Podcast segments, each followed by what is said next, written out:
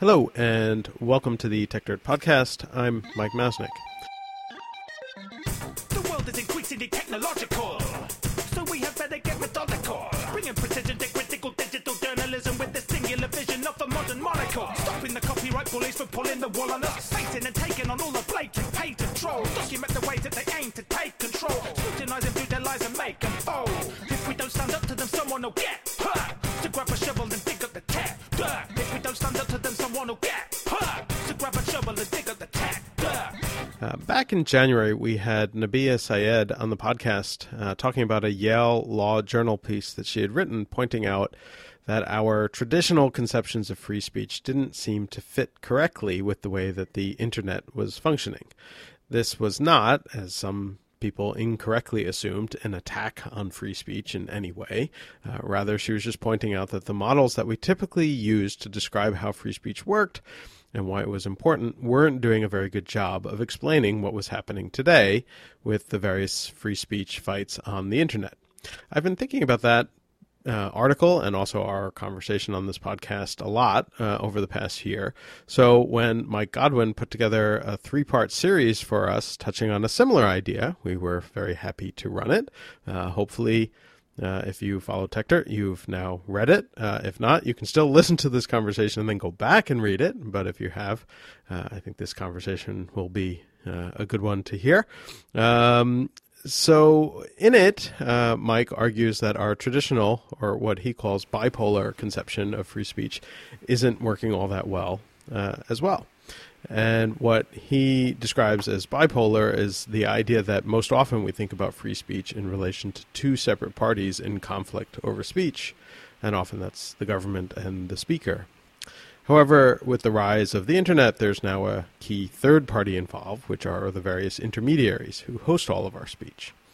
And that should lead us to rethink some of how we approach free speech questions. Uh, we've had Mike on the podcast before, but not really. Last year, he and I did a panel together at a conference where we discussed his creation of Godwin's Law and my creation of the Streisand Effect, and then we later ran that discussion as a podcast. Uh, however, uh, now we're having him on the podcast properly uh, to discuss his new series for Techdirt. So, Mike, welcome to the podcast. Hi, it's great to it's great to really be here. Uh, th- thanks for having me. Sure. So I, I give a really quick description of your series, but do you want to maybe go a little deeper into what you mean by our bipolar speech disorder? Sure, and and let me just uh, uh, begin by talking a little bit about the process by which I came to uh, write this series. It's basically this. Uh, like a lot of people who've been watching uh, uh, discussions of social media and public policy over the last two or three years, uh, I've noticed uh, uh, that almost all the discussions seem to be imbalanced one way or the other. So, for example, uh, you know, I have a long history as a civil liberties lawyer. what I sometimes see is, you know, some civil liberties people or some people who are political activists want the social media companies or the search engines or both to censor more content. Mm-hmm. Some of them want to censor less, but the idea that maybe they're being that the platforms are responding to government pressures somehow doesn't quite emerge to me. You know, it's not. It's like a party left out, uh, and, right. and, you know, and, and and then right about the time I was first beginning to think about this, I noticed this was about a year ago, too, a little over a year ago. I noticed that uh, uh, my colleague Jack Balkin, a, a, law professor at Yale, who, who and I, am a, I'm a, a, former fellow at the uh, at, at, the Yale uh, Information Society project, so I mm-hmm. got to know Jack pretty well. Uh, you know, about a decade, a little over a decade ago.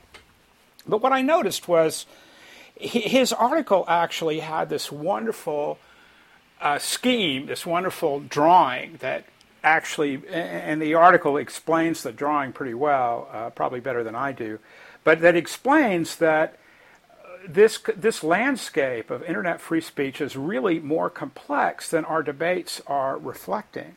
Mm-hmm. Uh, and, and, so one of the things I thought about was the fact that, uh, you know, and, and, and you've written about this, and I've also written about this, uh, is that whenever uh, the platforms respond to pressure to remove certain kinds of content, that the very next thing that happens is that is the claim that the removals are unfair right. or, or inconsistent.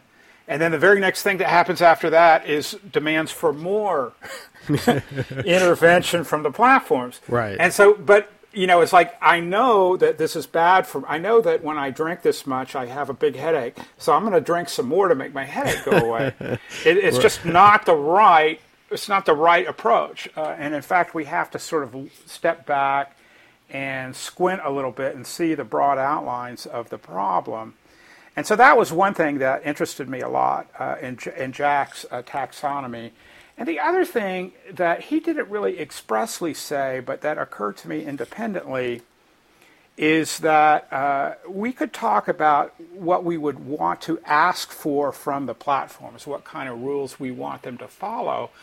But at the same time, I was thinking about the fact that Google, you know, has governments asking them to provide information about users all the time. Uh, Apple, uh, not a not a not an intermediary in the normal sense, also runs into that, and we talked a lot, you know, mm-hmm. a couple of years ago about the uh, Apple iPhone cracking controversy. Uh, and I realized that if if these companies adopted a set of duties, kind of like the duties that I have as a lawyer, they would actually have legal standing to be champions of user rights. And I said, you know, that's like, that's the carrot that needs to go with the stick of uh, regulation. You know, if you want to adopt standards or if you want to self regulate, which certainly could be done. Mm-hmm. Uh, you know, you also have this carrot, which is that you get, you know, it's just like when I show up and I say, I'm a lawyer, I'm representing this client, people know that they can't like wiretap me. you know, right. that that's pri- privileged conversations that I'm having with a client and so on. And, and that's an interesting power to have. And I wondered what it, the world would be like if the platforms uh, adopted or had adopt or had imposed on it, but I like the idea of them adopting it voluntarily. Uh, this this framework of, uh, of obligations and responsibilities on the one hand, and kind of uh, fiduciary superpowers on the other hand that enable them to go to court and say, look, we represent iPhone users, and that's why we are telling you we're not going to cooperate with uh, providing a backdoor into iPhones. Right. So in that sense, uh, you know, I think uh, the term, and it's been used in a few different contexts, but I think you used uh, information fiduciaries, right? Right. That's right. So uh, I, I, believe that Jack is the first person to come up with that, although okay. he has used it, and he's he's he's written, and I urge people to read uh, every. Uh, really, actually, you can read almost. Jack is very prolific. but if you read all of his internet governance, internet regulation law review articles, and there are many of them now, especially over the last uh, five to seven, eight years. What you see is that he kind of spells out. He, he, he talks about he, he comes at each of these issues a bunch of from a bunch of different angles, and it really kind of gives you a more three dimensional way of thinking about them. Uh, so information fiduciaries, I think, is his concept. If it isn't, then uh, then he borrowed it. Then it was a clever thing for him to borrow, and I feel twice as clever for borrowing it from him uh, to write uh, these articles for Techdirt. Okay, um, and we have seen. I know that like um, I don't know if it actually got included, but um, uh, I know that you know there have been all these discussions about a federal privacy law, um, and I know that like the idea of an information fiduciary has been tossed about as something that might show up in those laws.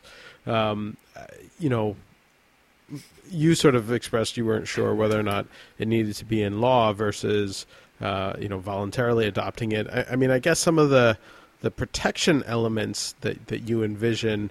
Um, is it is it even possible to do that voluntarily because you'd be you know expecting some sort of well, protections uh, you sure. know Sure, the, the, that, that's a real that's a great question, and the question, and I, I think what we, I think the answer is, we ought to find out how much of it can be done voluntarily because if you wait around for Congress to do this, Right. you know, number one, Congress may not turn out the scheme that you actually think is the right scheme. Uh, They're almost And- guaranteed not, not to do you know, that. and that's assuming that you Yeah. really have, you know, some kind of consensus in both houses of Congress about what that looks like. Right. Uh, and and I'm not sure that that happens in a hurry, and and it won't happen fast enough to address the kind of sets of issues that we are all talking about now with uh, you know regulating uh, w- with responding to uh, complaints about Facebook and uh, sometimes about Twitter and other services. So so that's one thing. But the other thing, I mean, I, the way I thought about it was that that if the companies, including the platforms, but also just the tech companies generally, uh, m- moved, you know, signed on kind of collectively to uh, a kind of a code of ethics they they could actually sort of uh, uh, bootstrap this process. I mean, if you get an industry consensus that you know we're going to be fiduciaries and we're not going to use your your private information against you, and we're not going to we're not going to sell sell it unless you approve it specifically. All sorts of different uh, things follow from that. And what you do, I think, is you reawaken the possibility of confidence and happiness with the intermediaries if you are if you're more proactive and don't wait around for government or regulators to do this for you. And the, the parallels I've drawn are that obviously lawyers, you know, start bar associations and they adopt professional ethics, and some of these things get integrated into the legal systems of the states. And the same thing happens uh, with doctors, but even uh, the Society of Professional Journalists, and I, I have at various times been a member of the Society of Professional Journalists, has its own code of ethics.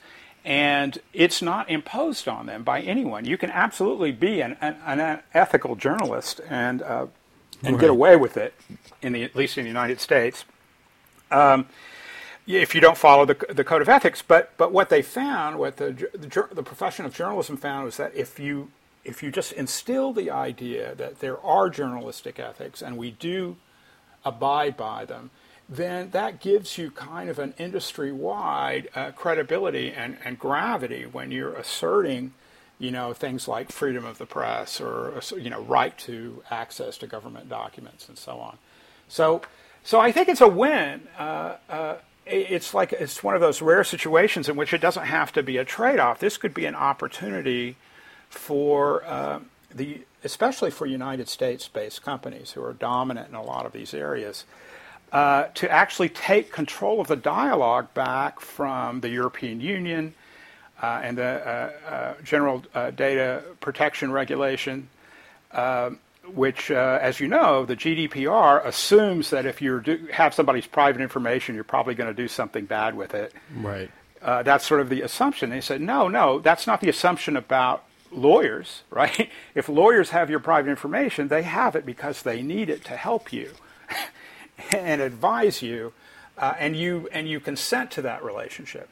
So, so we can sort of ch- change. We can actually have a model that we could take back to the EU and say, you know, we, we know you want to protect privacy, but we, we you can do even more. You can you can protect uh, free speech rights for citizens. You can do a whole bunch of things. We need to sort of change the topic to something more proactive and not based on the assumption that the companies are out to hurt users. I, I don't think they are. Right. Well, I mean, so uh, there are a bunch of different possible res- responses to this. I mean, one is just the the cynics response, which is that you know the the cynics response to all this is that these companies, you know, anything that they come up with on their own is going to be you know so filled with loopholes and they actually do want to do all sorts of awful stuff with your your data and uh, they're not going to trust a you know sort of agreement of this nature uh, in any way and they're not going to buy it and and the people who you know push for the GDPR and support the GDP, GDPR are going to be at the front of that line saying this is not good enough no matter what it is Yeah, they're, they are going to be at the front of the line, but then it becomes maybe a shorter line. You know, uh, the I, I think that uh, what I wrote, and I did, I wrote this in a in a in a Washington Post op-ed just on the information uh, fiduciaries uh, topic, uh, just uh, a couple of weeks ago. I said, look, Facebook needs not to treat its critics as the enemy. It needs to treat the critics as presumptive friends, even Yeah. if even if that's wrong. By the way, even if even though some critics of Facebook will never be friends of Facebook, Right. that's absolutely true.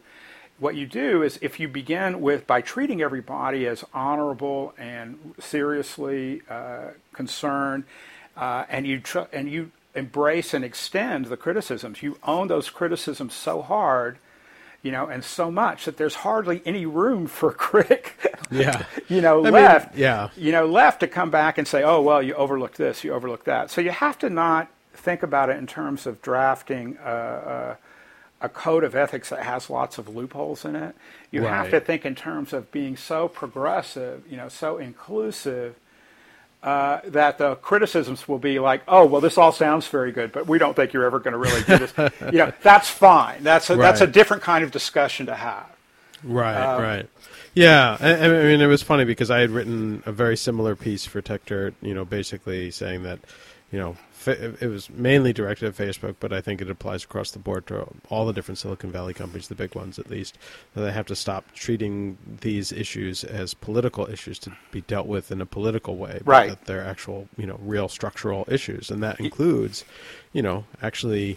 Um, you know, taking seriously the criticisms, even I- when I- they disagree with them. Yeah, I love that piece from you, by the way, because I had actually written my Washington Post op-ed before I read that piece, and I said, "Well, I'm, am- I, my idea must be right because Mike independently, Mike independently has reached uh, the, a similar recommendation. uh, so I must, my instincts must be correct. But I, I think that uh, you know we, we've been focusing obviously in the last uh, few weeks. I mean, I wrote a piece on Slate that also includes the information fiduciary uh, bit, and that's I guess now two or three weeks ago. But one of the things, you know, and I had written that piece before, you know, the emergence of this huge New York Times story about uh, Facebook's internal handling of the, you know, of the fake news issue and various criticisms. Right. And so all I really had to do, and I had, had been working with uh, uh, my editor at Slate, and I said, look, I have this now. Let me just change the lead. I, I just pegged it. I just said, okay, now I'm just going to include something from the New York Times story in the lead. Uh, but basically, it was this. I had it written, and it was I, I could just punch it right out there and get it out in Slate uh, a couple of days after that story broke. Yeah. Um, so, I mean, one other potential pushback on the on this idea is right, and, and this is something that I know you think about, and that I think about a lot whenever any of these kind of proposals come out, but um, that I'm sure people would would have questions about is, you know, it's one thing to say that the Facebooks and Googles of the world should, you know, have this sort of information fiduciary kind of concept, you know, whether voluntarily or, or you know thrust upon them. Right. but you know, what about the the startup? What about the next Google, the next Sure. Facebook, or or or a company that doesn't wish to be that big? You know, I mean, one of the things that we've certainly seen with the GDPR is like as much as uh, of a pain as it might be for Facebook and Google, they can deal with it, whereas a lot Right. of smaller companies are having a lot more trouble. Uh, so that's a really great question, and, and you and I, and, and uh, once again, I think this is a case where we independently uh, sort of reached the, this conclusion, which was that uh, the the European Union regulations, on the one hand, sort of assume that the companies are out of control and need to be brought into control, Right. and number two, they say, well, the reason America American companies dominate this stuff is, be, you know, a lot of these. Uh, a lot of these market sectors is that they're unregulated. It's the Wild West over there in the Right. United States. And, and once we put the rules in place, we'll have more competition from European companies to be the next uh, Google or the next Facebook or the next uh, something else, the next Twitter. Uh, and what they don't realize is that the, the GDPR imposes a set of burdens that it's easy for big companies, for incumbents to, well, it's not super easy, but it's, they can afford to comply. Right. And startups can't. But the difference between that burden and the burden of a code of ethics is that you, you ought to be able to say, I mean, the right, the right framework, I think, is one in which you can say, you know, we wholeheartedly embrace this idea of information fiduciaries and a code of ethics with regard to our users, and we are going to try and and and these are our rules. This is how we're going to this is how we're going to follow them. And uh, I think that that scales a little better than just sort of trying to be be a direct competitor or a social network or a search engine and know that you're going to be dinged, you know, all of a sudden with a zillion, uh, you know, demands to take stuff down. Right. So, so let me take a little bit of a step back. I mean, we sort of went down this this um, hole where we're focusing on the, the information fiduciary concept. Um, right. But let me take a step further back and, and just like the, this concept conceptualization of free speech. Um, and and how it works with sort of the intermediaries, intermediaries as well as governments and, and individuals and you know it's tough to describe this by voice but you have you know you use that um, uh, example triangle diagram the, the, triangle diagram in, in two of the pieces that sort of shows the, the, the three parts of the triangle and how there's right. you know there are different factors impacting each other at the same time so so let's take a step back and say, like, and, and try and look at what what does this, um, what does this look like for free speech? Sure. Uh, so I, I, think it's really important here to pick up on a concept that uh, Jack Balkin uh, talks about, which is a new school mm-hmm. speech regulation. So historically, speech regulation driven by government comes in the form of mostly laws, but sometimes court cases or regulation from agencies, and it sort of is a direct imposing of some rules uh, on speakers, and the speakers could be you and me. It could be we could be it could be a newspaper or a, a radio uh, broadcaster, uh, and, and so on. So that's the kind of the old school speech regulation. The new school speech regulation operates in a different way. Uh, the the policymakers look making law is hard, and it's never been harder to make law in Congress than it is in 2018. But what you can do if you're a member of Congress or if you're a re- regulator is you can make noises about making laws, right. or, or suggest, you know, if you don't fix this, we will. Right. You know, and and and then the you know platforms like Twitter, you know, which Twitter, uh, I think, uh, culturally didn't really want to censor anyone. Mm-hmm. Uh, even though they had terms of service that allow it, and even though Section 230 allows it, uh, they didn't want to censor anyone.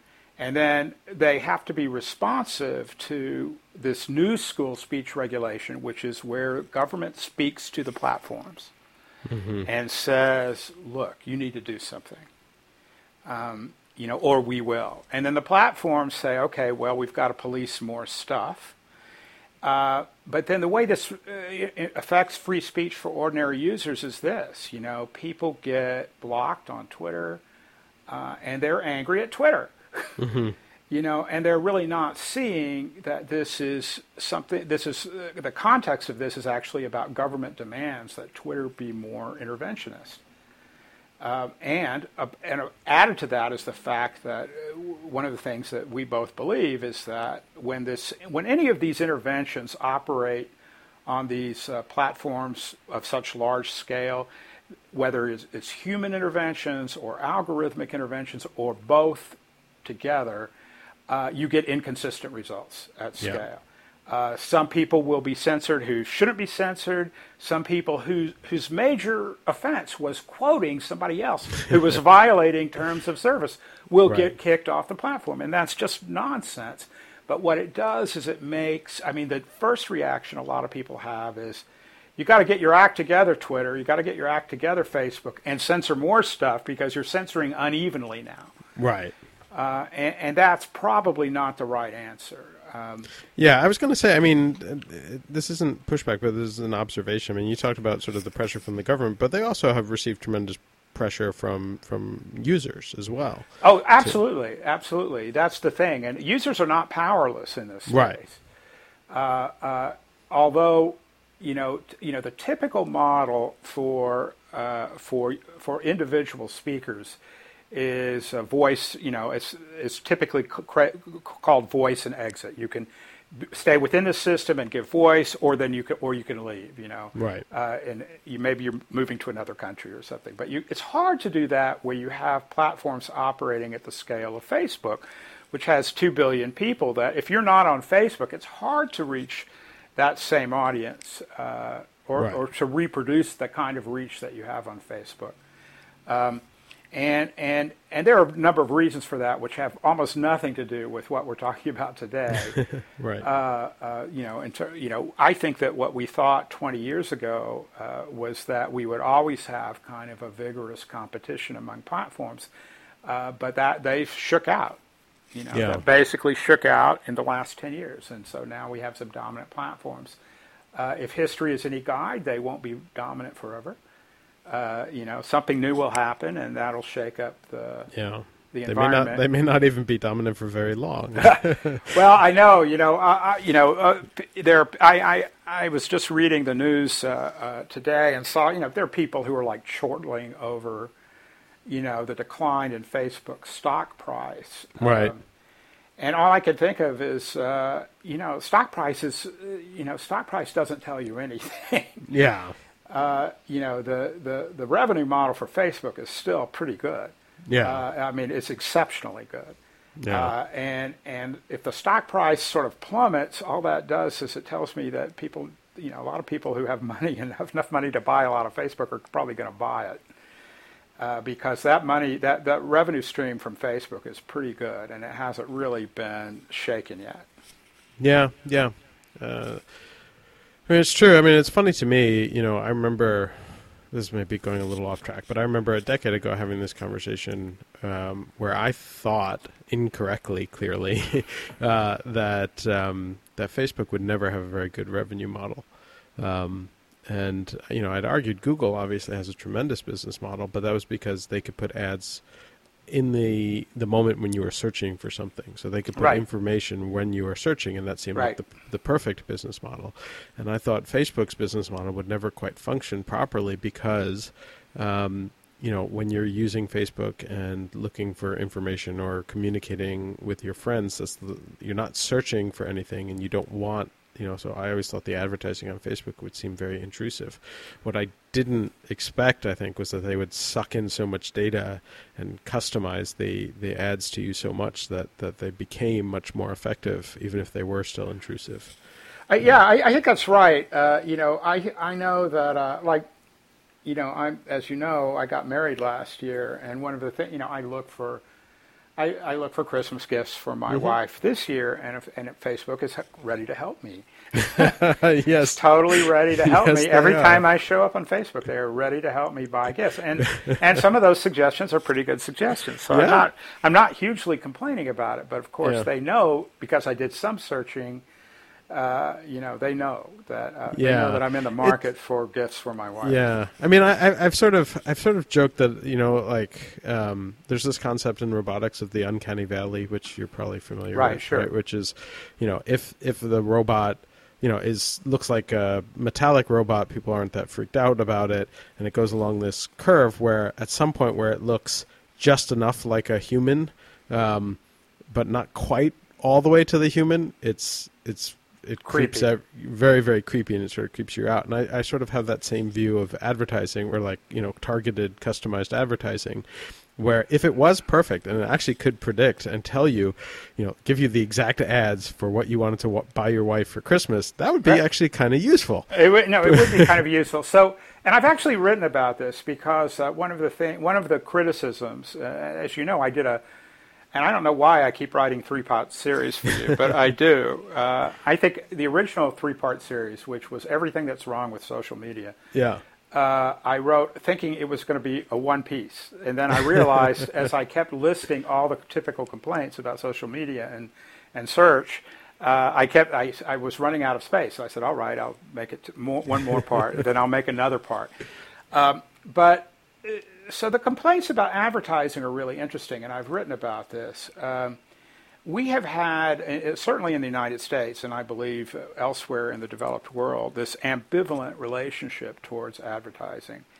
uh, because advertising is clearly trying to sell us stuff, and some people, some cultures have a reflexive distrust of commerce.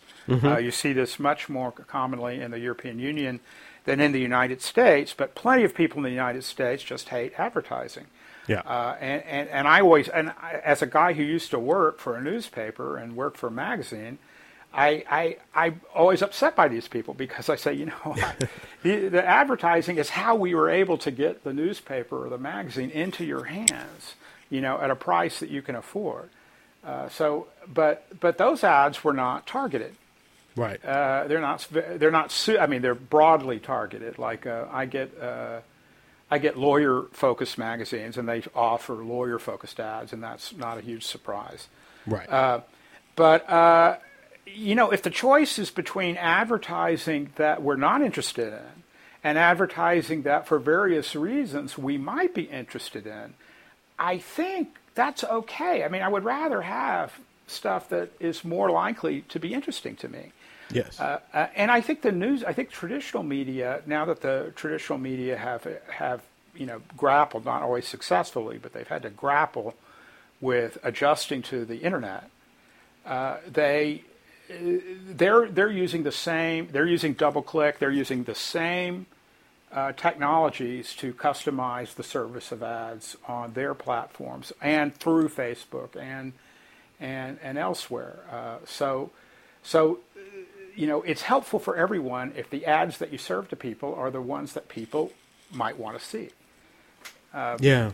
So Yeah. so so I you know I mean you could say no ads at all and and I that's perfectly respectable decision but what you don't you're not able to do if you do that is uh, assemble the kind of capital that it takes to have really powerful journalistic institutions like the New York Times or or the Wall Street Journal or the Washington Post.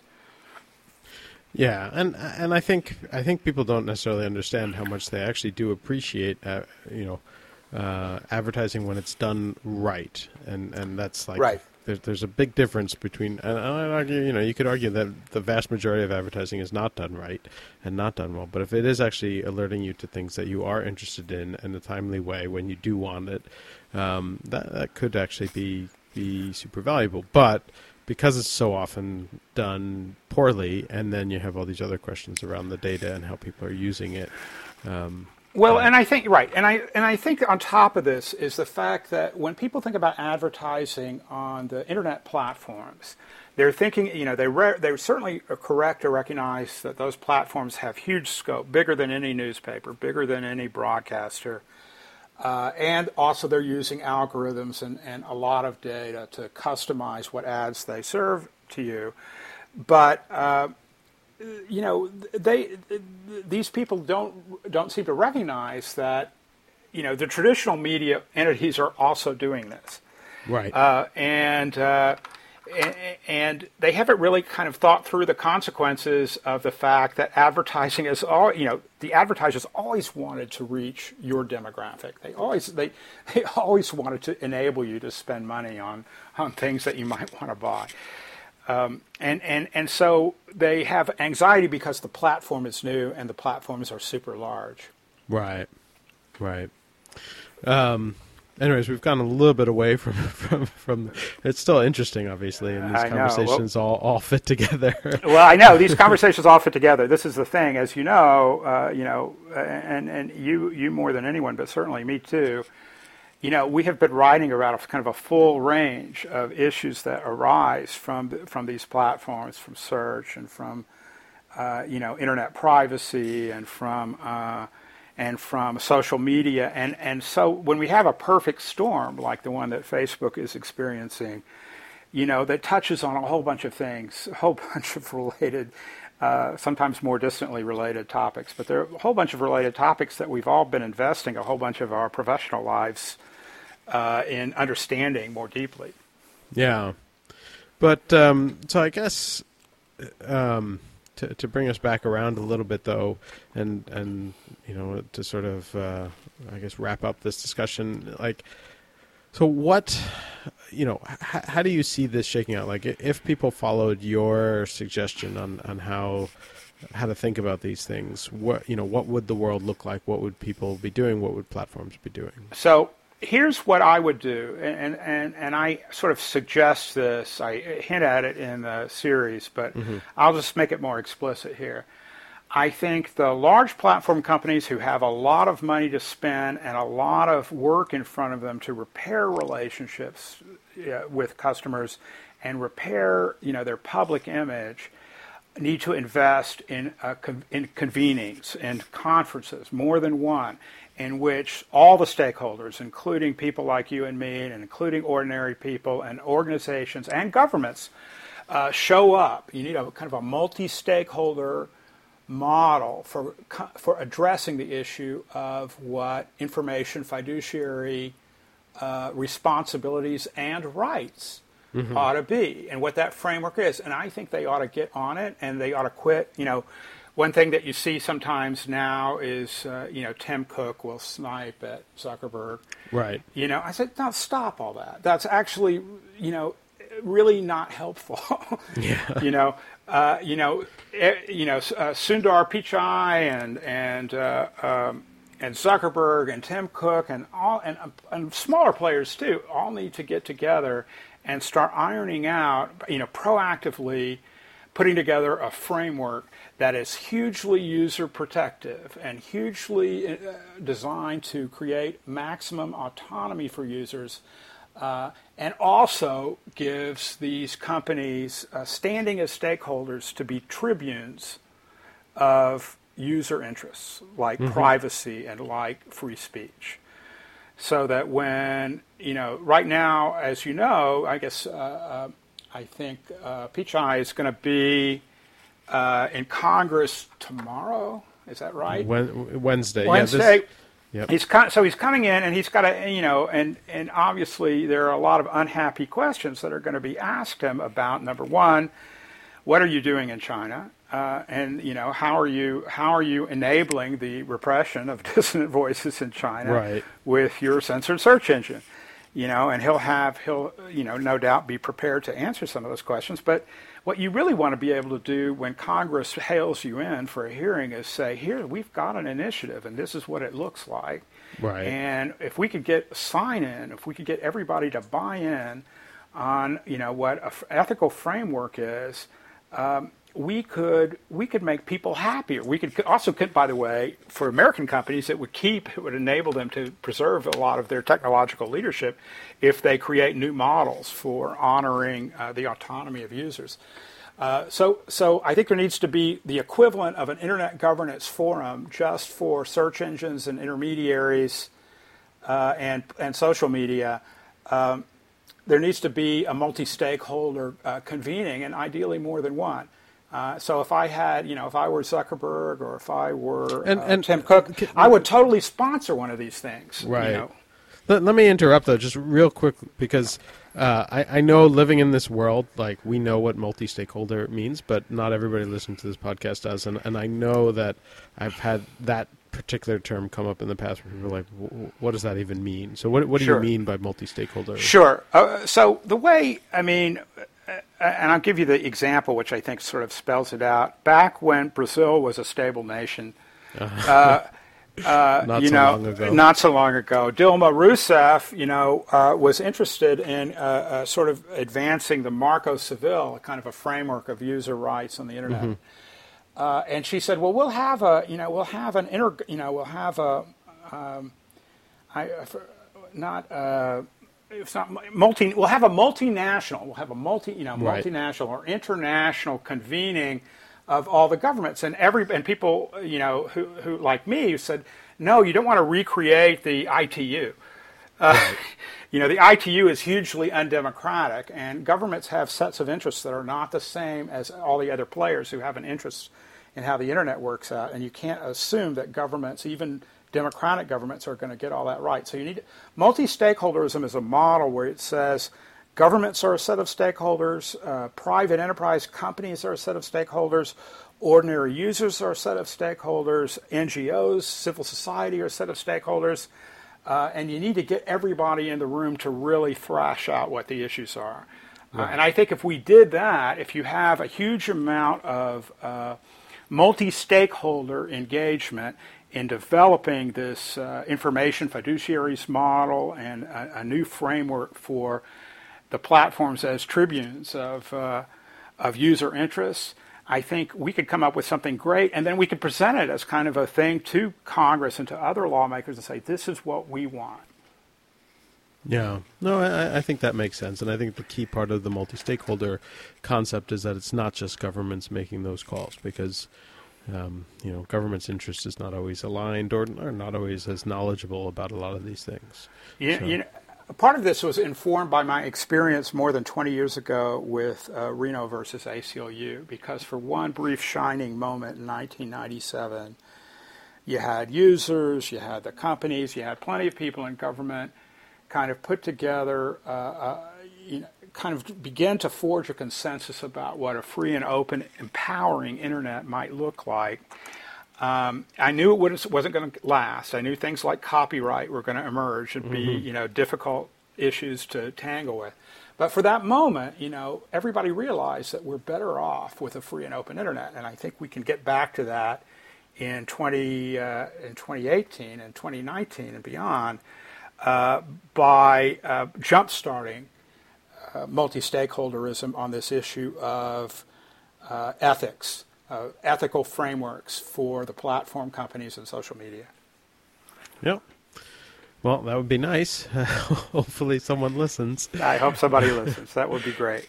Uh, but, anyways, uh, thanks uh, for joining us to have this conversation. Thanks also for writing the three part series. Again, uh, if you're listening to this and you haven't read it, uh, we'll link to it, uh, but you can do a search for it. Just uh, bipolar uh, speech disorder. I'm sure it will show up. Parts yeah, you know, you know, orig- originally I called it uh, free speech bipolar disorder, and then I realized that the search engines would all link it with bipolar disorder articles. So I had to put free ah. speech in the middle.